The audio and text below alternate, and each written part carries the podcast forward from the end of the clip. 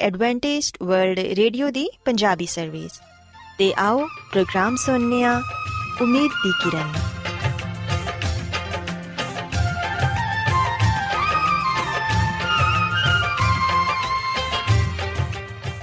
ਸਾਥਿਓ, ਮੈਂ ਤੁਹਾਡੀ ਮੇਜ਼ਬਾਨ ਫਰਾਜ਼ ਸਲੀਮ, ਪ੍ਰੋਗਰਾਮ ਉਮੀਦ ਦੀ ਕਿਰਨ ਦੇ ਨਾਲ ਤੁਹਾਡੀ ਖidmat 'ਚ ਹਾਜ਼ਰ ਹਾਂ।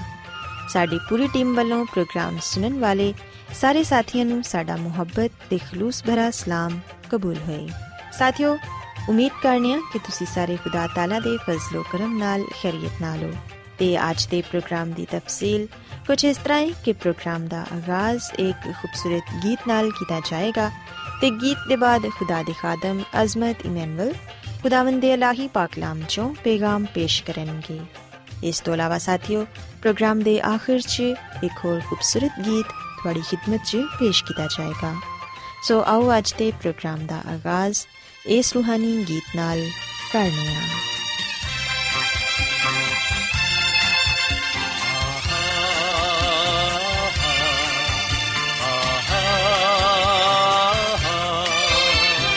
ਗੁੱਸੇ ਨਾਲ ਨ ਚਿੜਕੀ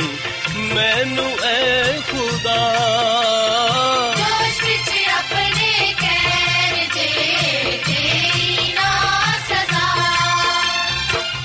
ਕਿਸੇ ਨਾਲ ਨ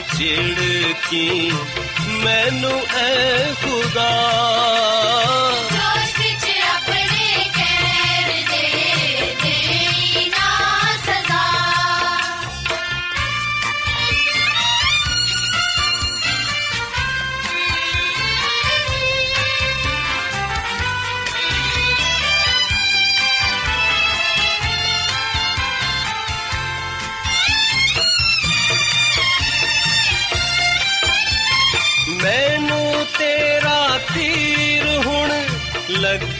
ਕਾਰੀ ਹੈ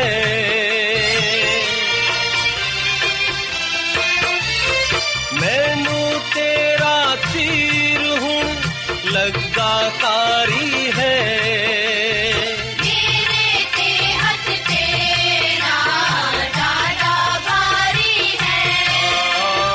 ਗੁੱਸੇ ਨਾਲ ਨ ਚਿੜਕੀ ਮੈਨੂੰ ਐ ਖੁਦਾ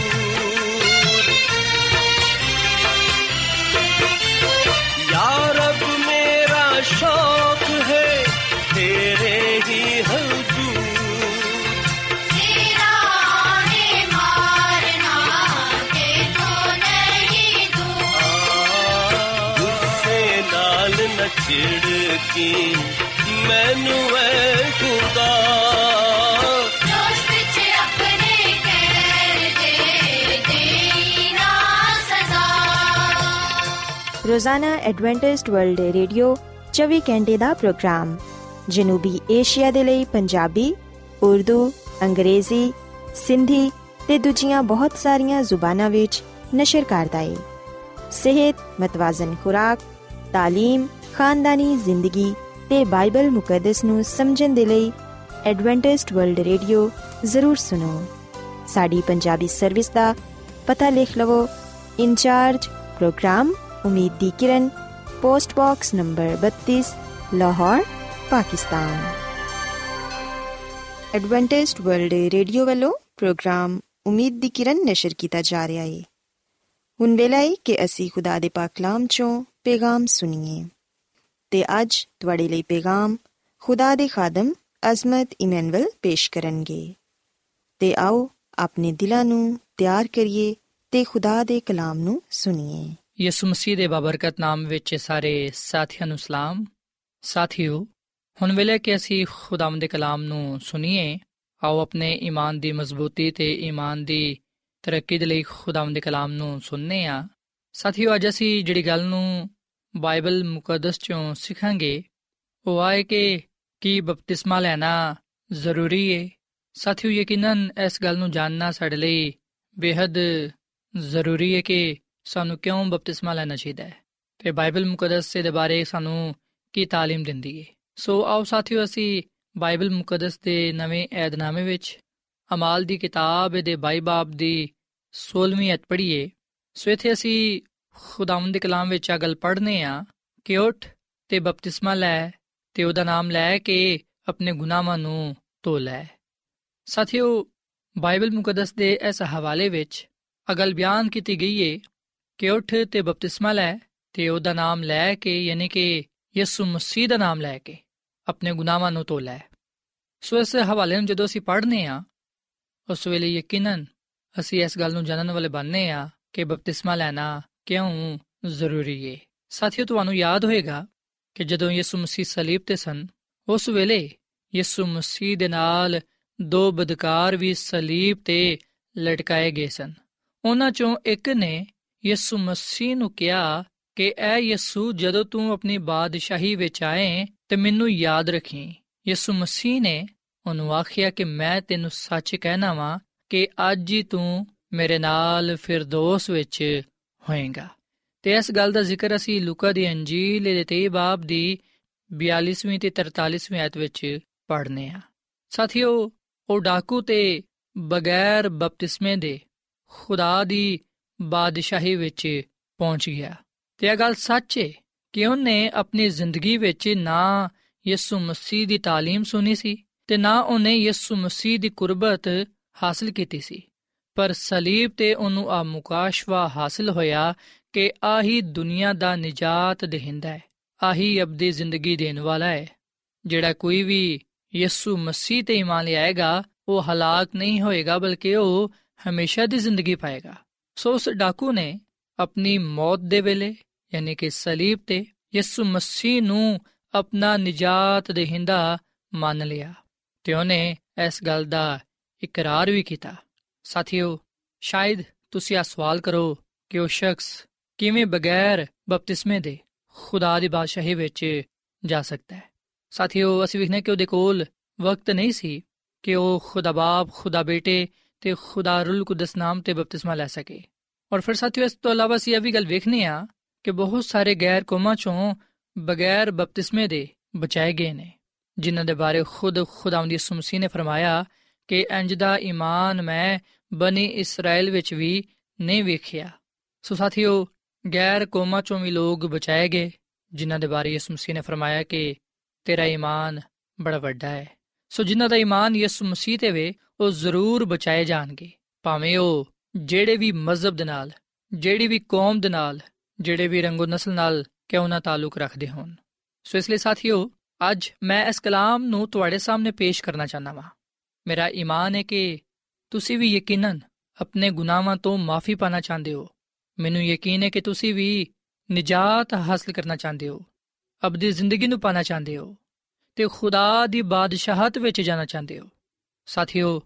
ਗੁਨਾਹਾਂ ਤੋਂ ਮਾਫੀ ਪਾਣ ਦੇ ਲਈ, ਨਜਾਤ ਹਾਸਲ ਕਰਨ ਦੇ ਲਈ, ਹਮੇਸ਼ਾ ਦੀ ਜ਼ਿੰਦਗੀ ਨੂੰ ਪਾਣ ਦੇ ਲਈ, ਖੁਦਾ ਦੀ ਬਾਦਸ਼ਾਹਤ ਵਿੱਚ ਜਾਣ ਦੇ ਲਈ ਸਾਨੂੰ ਯਿਸੂ ਮਸੀਹ ਨੂੰ ਕਬੂਲ ਕਰਨਾ ਹੋਵੇਗਾ ਕਿਉਂਕਿ ਜਿਨ੍ਹਾਂ ਦਾ ਈਮਾਨ ਯਿਸੂ ਮਸੀਹ ਤੇ ਵੇ, ਉਹ ਜ਼ਰੂਰ ਬਚਾਏ ਜਾਣਗੇ।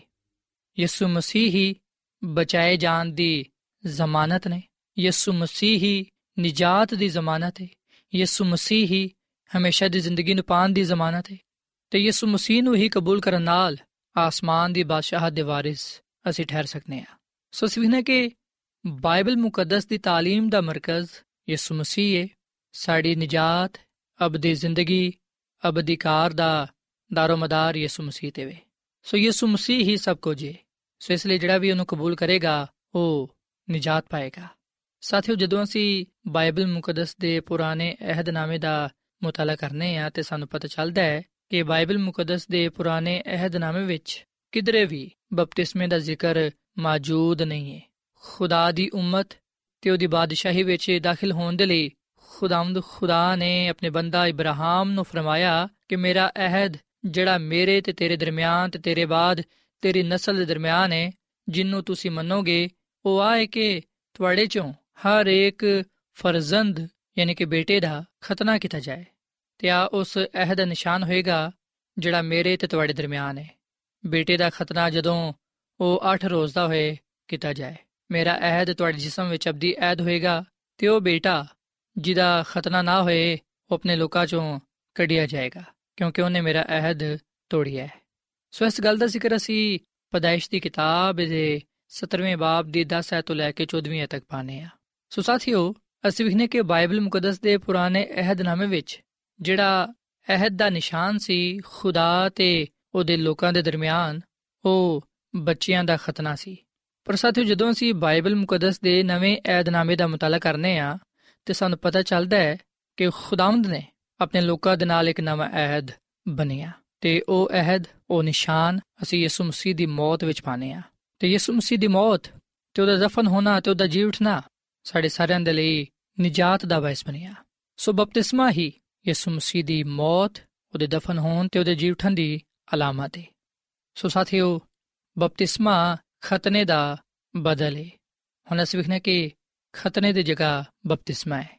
ਅਸੀਂ ਵਿਖਨੇ ਕਿ ਇਬਤਦਾਈ ਕਲੀਸਿਆ ਵਿੱਚ ਇਸ ਗੱਲ ਤੇ ਬੜੀ ਬਹਿਸੋ ਤਕਰਾਰ ਹੋਈ। ਬਹੁਤ ਸਾਰੇ ਲੋਕਾਂ ਨੇ ਇਸ ਗੱਲ ਤੇ ਜ਼ੋਰ ਦਿੱਤਾ ਕਿ ਕਲੀਸਿਆ ਵਿੱਚ ਸ਼ਾਮਿਲ ਹੋਣ ਦੇ ਲਈ, ਖੁਦਾ ਦੇ ਫਰਜ਼ੰਦ ਬਣਨ ਦੇ ਲਈ ਖਤਨਾ ਕਰਵਾਉਣਾ ਜ਼ਿਆਦਾ ਜ਼ਰੂਰੀ ਹੈ ਇਹਦੇ ਬਗੈਰ ਖੁਦਾ ਦੇ ਖਾਨਦਾਨ ਵਿੱਚ ਸ਼ਾਮਿਲ ਹੋਣਾ ਜਾਂ ਨਜਾਤ ਪਾਣਾ ਮੁਸ਼ਕਲ ਹੈ ਪਰ ਸਾਥੀਓ ਖੁਦਾ ਦੇ ਲੋਕਾਂ ਨੇ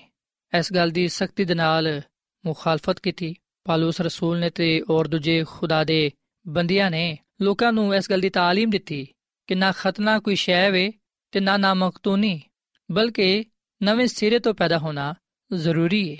ਸੋ ਸਾਥੀਓ ਇਮਾਨਦਾਰ ਲੋਕਾਂ ਨੇ ਜਦੋਂ ਬਪਤਿਸਮਾ ਲਿਆ ਉਸ ਵੇਲੇ ਉਹਨਾਂ ਨੇ ਇਸ ਗੱਲ ਨੂੰ ਜ਼ਾਹਿਰ ਕੀਤਾ ਕਿ ਯਿਸੂ ਮਸੀਹ ਤੇ ਈਮਾਨ ਲਿਆਣਾ ਜ਼ਿਆਦਾ ਜ਼ਰੂਰੀ ਹੈ ਕਿਉਂਕਿ ਯਿਸੂ ਮਸੀਹ ਨੂੰ ਕਬੂਲ ਕੀਤੇ ਬਗੈਰ ਅਸੀਂ ਨਹੀਂ ਬਚਾਏ ਜਾ ਸਕਦੇ ਤੇ ਸਾਥੀਓ ਖੁਦਾ ਦੀ ਖਾਦਮਾ ਮਿਸਿਸ ਐਲਨ ਜੀ ਵਾਈਟ ਆ ਫਰਮਾਂਦੀ ਹੈ ਕਿ ਸਭ ਤੋਂ ਵੱਡੀ ਗੱਲ ਹੈ ਕਿ ਉਹ ਗੁਨਾਹਾਂ ਦੀ ਗੁਲਾਮੀ ਤੋਂ ਬਚ ਗਏ ਬਪਤਿਸਮਾ ਖੁਦ ਇਨਕਾਰੀ ਦੀ ਅਲਾਮਤ ਹੈ ਤੇ ਜਦੋਂ ਕੋਈ ਪਾਣੀ ਦੀ ਕਬਰ ਵਿੱਚ ਉਤਰਦਾ ਹੈ ਤੇ ਆ ਉਹਦਾ ਮਸੀਹ ਦੇ ਨਾਲ ਦਫਨ ਹੋਣਾ ਹੈ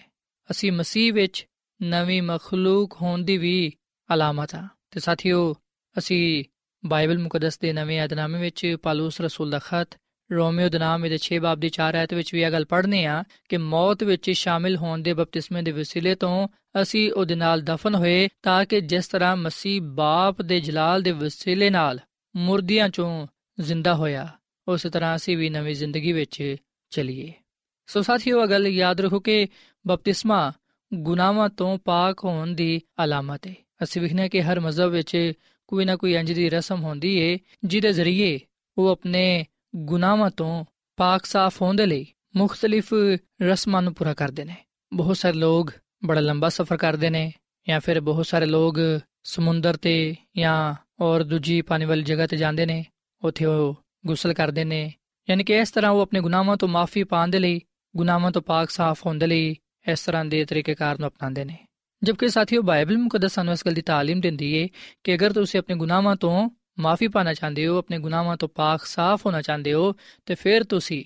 ਯਿਸੂ ਮਸੀਹ ਤੇ ਇਮਾਨ ਲਿਆਓ ਤੇ ਬਪਤਿਸਮਾ ਲਵੋ ਰੋਮੀਓ ਦੇ ਖਤ ਦੇ 6 ਬਾਬ ਦੀ 3 ਤੋਂ ਲੈ ਕੇ 6 ਤੱਕ ਅਸੀਂ ਇਹ ਗੱਲ ਪੜ੍ਹਨੇ ਆ ਕਿ ਕੀ ਤੁਸੀਂ ਨਹੀਂ ਜਾਣਦੇ ਕਿ ਅਸਾਂ ਜਿਨ੍ਹਾਂ ਨੇ ਯਿਸੂ ਮਸੀਹ ਵਿੱਚ ਸ਼ਾਮਿਲ ਹੋਣ ਦਾ ਬਪਤਿਸਮਾ ਲਿਆ ਹੈ ਉਹਦੀ ਮੌਤ ਵਿੱਚ ਸ਼ਾਮਿਲ ਹੋਣ ਦਾ ਬਪਤਿਸਮਾ ਲਿਆ ਹੈ ਤੇ ਬਪਤਿਸਮੇ ਦੇ ਵਸੀਲੇ ਤੋਂ ਅਸੀਂ ਉਹਦੇ ਨਾਲ ਦਫਨ ਹੋਏ ਆ ਤਾਂ ਕਿ ਜਿਸ ਤਰ੍ਹਾਂ ਮਸੀਹ ਬਾਪ ਦੇ ਜਲਾਲ ਦੇ ਵਸੀਲੇ ਤੋਂ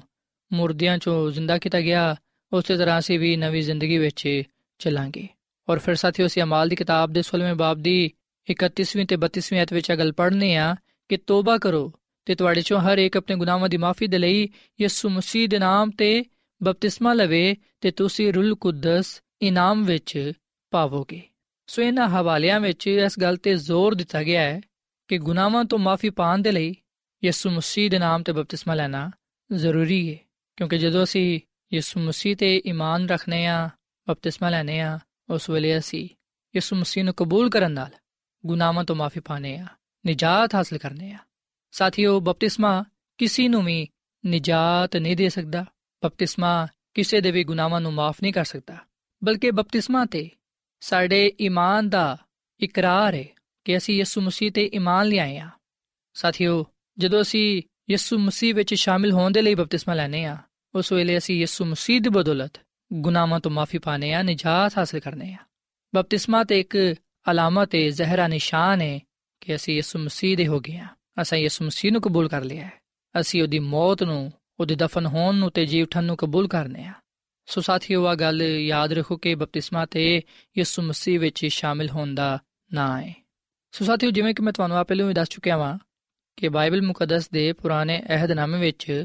ਲਫ਼ਜ਼ ਬਪਤਿਸਮਾ ਮੌਜੂਦ ਨਹੀਂ ਹੈ। ਲਫ਼ਜ਼ ਬਪਤਿਸਮਾ ਜਾਂ ਬਪਤਿਸਮੇ ਦਾ ਆਗਾਜ਼ ਯਹੋਨਾ ਬਪਤਿਸਮਾ ਦੇਣ ਵਾਲੇ ਤੋਂ ਹੋਇਆ। ਉਸ ਤੋਂ ਪਹਿਲਾਂ ਕਿਸੇ ਵੀ ਨਬੀ ਨੇ ਪਾਣੀ ਦੇ ਬਪਤਿਸਮੇ ਦਾ ਜ਼ਿਕਰ ਨਹੀਂ ਕੀਤਾ। ਬੇਸ਼ੱਕ ਅਸੀਂ ਬਾਈਬਲ ਮੁਕੱਦਸ ਦੇ ਪੁਰਾਣੇ ਅਹਿਦਨਾਮੇ ਵਿੱਚ ਇਸ ਗੱਲ ਦਾ ਜ਼ਿਕਰ ਜ਼ਰੂਰ ਪੜ੍ਹਨੇ ਆ ਕਿ ਲੋਕਾਂ ਨੂੰ ਇਸ ਗੱਲ ਦੀ ਦਾਵਤ ਦਿੱਤੀ ਗਈ, ਲੋਕਾਂ ਵਿੱਚ ਇਸ ਗੱਲ ਦੀ ਮੁਨਾਦੀ ਕੀਤੀ ਗਈ ਕਿ ਉਹ ਆਪਣੇ ਗੁਨਾਹਾਂ ਤੋਂ ਤੋਬਾ ਕਰਨ? ਖੁਦਾ ਤੇ ਈਮਾਨ ਲਿਆਣ ਪਰ ਅਸੀਂ ਵਿਖਨੇ ਕਿ ਕਿਸੇ ਵੀ ਨਬੀ ਨੇ, ਕਿਸੇ ਵੀ ਜਗ੍ਹਾ ਤੇ ਪਾਣੀ ਦੇ ਬਪਤਿਸਮੇ ਦਾ ਜ਼ਿਕਰ ਨਹੀਂ ਕੀਤਾ। ਬਲਕਿ ਅਸੀਂ ਵਿਖਨੇ ਕਿ ਇਹਦਾ ਆਗਾਜ਼, ਇਹਦਾ ਜ਼ਿਕਰ ਸਾਨੂੰ ਯਹੋਨਾ ਬਪਤਿਸਮਾ ਦੇਣ ਵਾਲੇ ਤੋਂ ਮਿਲਦਾ ਹੈ।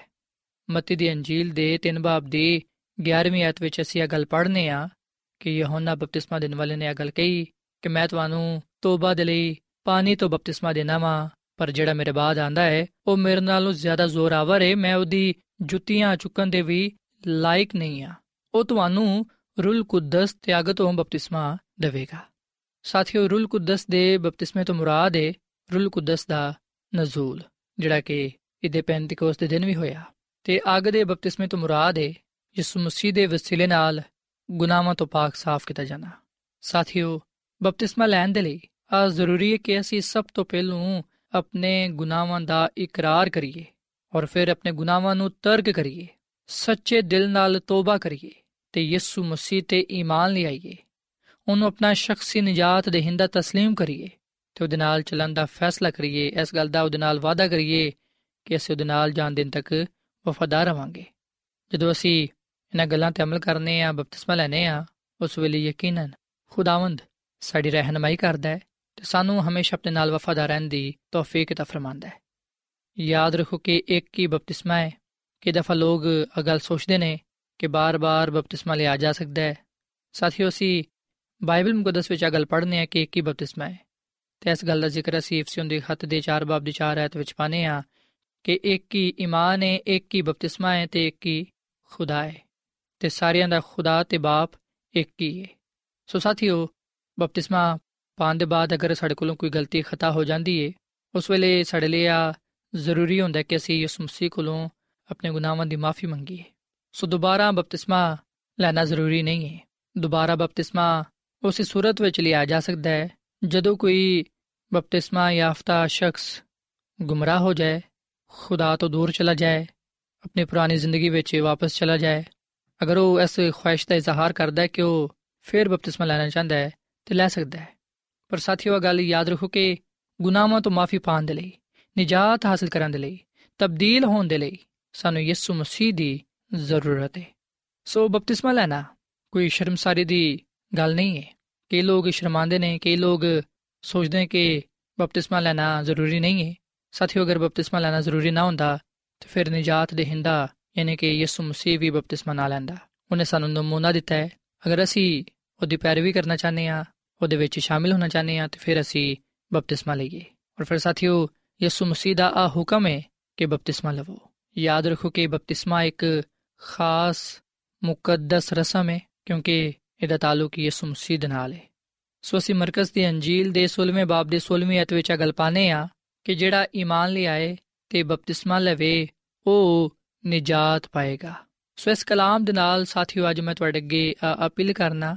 ਮੈਂ ਤੁਹਾਨੂੰ ਇਸ ਗੱਲ ਦੀ ਦਾਅਵਤ ਦੇਣਾ ਵਾਂ ਤੇ ਨਾਲੇ ਤੁਹਾਡੀ ਇਸ ਗੱਲ ਵਿੱਚ ਹੌਸਲਾ ਅਫਜ਼ਾਈ ਕਰਾਂਗਾ ਕਿ ਤੁਸੀਂ ਬਪਤਿਸਮਾ ਲਵੋ ਯਿਸੂ ਮਸੀਹ ਤੇ ਈਮਾਨ ਲਿਆਓ ਉਹਨੂੰ ਆਪਣਾ ਨਿਜਾਤ ਦੇ ਹਿੰਦਾ تسلیم ਕਰੋ ਸੋ ਦਿਲੋਂ ਜਾਨ ਨਾਲ ਯਿਸੂ ਮਸੀਹ ਤੇ ਈਮਾਨ ਲਿਆ ਕੇ ਬਪਤਿਸਮਾ ਲਵੋ ਤਾਂ ਕਿ ਨਿਜਾਤ ਹਾਸਲ ਕਰੋ ਤੇ ਉਸ ਬਾਦਸ਼ਾਹਤ ਦੇ ਵਾਰਿਸ ਠਹਿਰੋ ਜਿਹੜੇ ਕਿ ਖੁਦਾਵੰਦ ਨੇ ਆਪਣੇ ਲੋਕਾਂ ਦੇ ਲਈ ਤਿਆਰ ਕੀਤੀ ਹੈ ਸੋ ਸਾਥੀਓ ਇਸ ਵੇਲੇ ਮੈਂ ਤੁਹਾਡੇ ਨਾਲ ਮਿਲ ਕੇ ਦੁਆ ਕਰਨਾ ਚਾਹਨਾ ਆਓ ਅਸੀਂ ਆਪਣੇ ਆਪ ਨੂੰ ਖੁਦਾ ਦੇ ਸਾਹਮਣੇ ਪੇਸ਼ ਕਰੀਏ ਤਾਂ ਕਿ ਖੁਦਾਵੰਦ ਸਾਨੂੰ ਕਬੂਲ ਫਰਮਾਏ ਸਾਡੇ ਗੁਨਾਹਾਂ ਨੂੰ ਮਾਫ ਫਰਮਾਏ ਤੇ ਸਾਨੂੰ ਪਾਕ ਸਾਫ਼ ਕਰੇ ਸੋ ਆਓ ਸਾਥੀਓ ਅਸੀਂ ਦੁਆ ਕਰੀਏ ਐ ਜ਼ਮੀਨ ਤੇ ਆਸਮਾਨ ਦੇ ਖਾਲਕ ਤੇ ਮਾਲਿਕ ਜ਼ਿੰਦਾ ਖੁਦਾਵੰਦ ਅਸੀਂ ਤੇਰੇ ਹਜ਼ੂਰਾਨੇ ਆ ਤੇਰੇ ਨਾਮ ਨੂੰ ਇੱਜ਼ਤ ਤੇ ਜਲਾਲ ਦੇਨੇ ਆ ਕਿਉਂਕਿ ਤੂੰ ਹੀ ਤਾਰੀਫ ਤੇ ਤਮਜੀਦ ਦੇ ਲਾਇਕ ਹੈ ਐ ਖੁਦਾਵੰਦ ਅਸਾਂ ਅੱਜ ਇਸ ਗੱਲ ਨੂੰ ਜਾਣੀਏ ਕਿ ਬਪਤਿਸਮਾ ਯਿਸੂ ਮਸੀਹ ਵਿੱਚ ਸ਼ਾਮਿਲ ਹੁੰਦਾ ਨਾ ਹੈ ਜਿਹੜੇ ਬਪਤਿਸਮਾ ਲੈਂਦੇ ਨੇ ਉਹ ਲੋਕ ਯਿਸੂ ਮਸੀਹ ਵਿੱਚ ਖੁਦਾ ਦੇ ਬੇਟੇ ਤੇ ਬੇਟੀਆਂ ਠਹਿਰਦੇ ਨੇ, ਖੁਦਾ ਦੇ ਖਾਨਦਾਨ ਵਿੱਚ ਸ਼ਾਮਿਲ ਹੋ ਜਾਂਦੇ ਨੇ ਤੇ ਖੁਦਾਵੰ ਤੂੰ ਖੁਦ ਉਹਨਾਂ ਨੂੰ ਜੀ ਆਇਆਂ ਨੂੰ ਕਹਿਣਾ ਹੈ। ਬਪਤਿਸਮਾ ਲੈਣ ਨਾਲ ਅਸੀਂ ਤੈਨੂੰ ਆਪਣੇ ਗਲੇ ਲਗਾ ਲੈਨੇ ਆ ਤੇ ਤੂੰ ਵੀ ਸਾਨੂੰ ਕਬੂਲ ਫਰਮਾਨਾ ਹੈ। ਐ ਖੁਦਾਵੰਦ ਅਸੀਂ ਯਿਸੂ ਮਸੀਹ ਤੇ ਇਮਾਨ ਲਿਆਨੇ ਆ ਤੇ ਇਸ ਗੱਲ ਨੂੰ ਕਬੂਲ ਕਰਨੇ ਆ ਕਿ ਉਹੀ ਸਾਡੇ ਨਿਜਾਤ ਦੇ ਹਿੰਦਾ ਹੈ। ਤੂੰ ਸਾਡੇ ਗੁਨਾਹਾਂ ਨੂੰ ਮਾਫ ਫਰਮਾ ਤੇ ਸਾਨੂੰ ਪਾਕ ਸਾਫ਼ ਕਰ ਤੇ ਸਾਨੂੰ ਆਪਣੇ ਜਲਾਲ ਦੇ ਲਈ ਇਸਤੇਮਾਲ ਕਰ। ਐ ਖੁਦਾਵੰਦ ਅੱਜ ਦੇ ਕਲਾਮ ਦੇ ਵਿਸਲੇ ਨਾਲ ਸਾਨੂੰ ਸਾਰਿਆਂ ਨੂੰ ਤੂੰ ਬੜੀ ਬਰਕਤ ਦੇ ਸਾਡੇ ਖਾਨਦਾਨਾਂ ਨੂੰ ਤੂੰ ਬੜੀ ਬਰਕਤ ਦੇ। ਇਸ ਘਰ ਵਿੱਚ ਤੇਰੇ ਹੀ ਨਾਮ ਨੂੰ ਇੱਜ਼ਤ ਤੇ ਜਲਾਲ ਮਿਲੇ, ਕਿਉਂਕਿ ਆ ਸਭ ਕੁਝ ਮੰਗ ਲੈਨੇ ਆ ਯਿਸੂ ਮਸੀਹ ਦੇ ਜਲਾਲੀ ਨਾਮ ਵਿੱਚ। ਆਮੀਨ।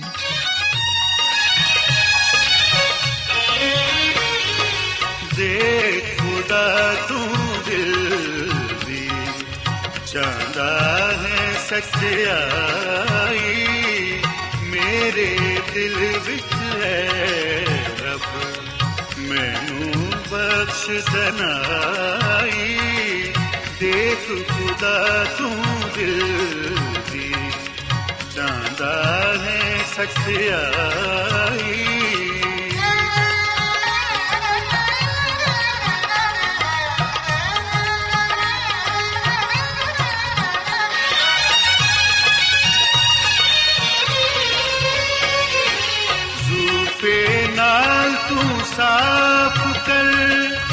तो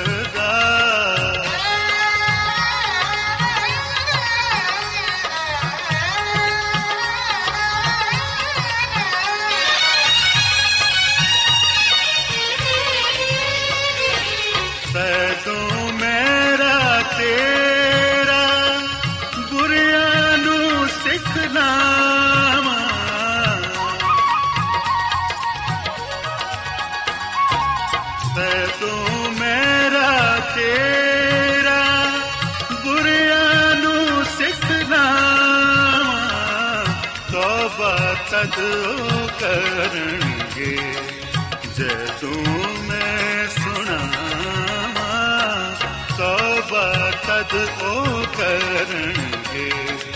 ਜਦੋਂ ਮੈਂ ਸੁਣਾਵਾਂ